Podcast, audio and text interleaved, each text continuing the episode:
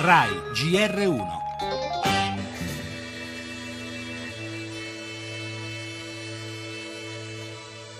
Al caldo e senza un filo d'aria stipati dentro la stiva con i gas di scarico del motore di quel barcone che da speranza è diventato la tomba per una quarantina di migranti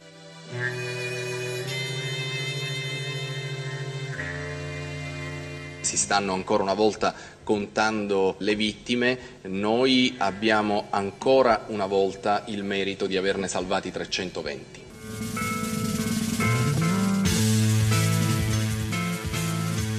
O la comunità internazionale è in grado di risolvere la questione libica oppure quella di oggi non sarà l'ultima. Il mondo non può più attendere, lì vi è un vulcano acceso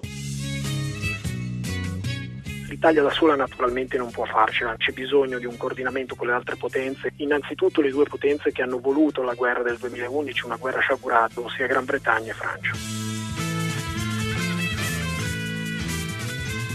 Per i migranti la rotta che attraversa il canale di Sicilia è la più mortale del mondo. In questa prima parte del 2015 sono dati dell'Organizzazione internazionale sulle migrazioni.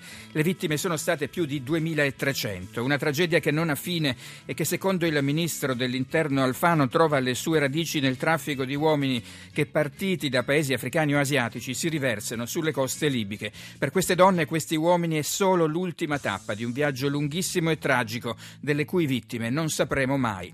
La Libia, con aree strategiche del paese nelle mani dell'ISIS, rappresenta un focolaio di terrorismo per i paesi confinanti, Tunisia in testa, e per noi la naturale base di partenza per chi fugge la guerra o la fame.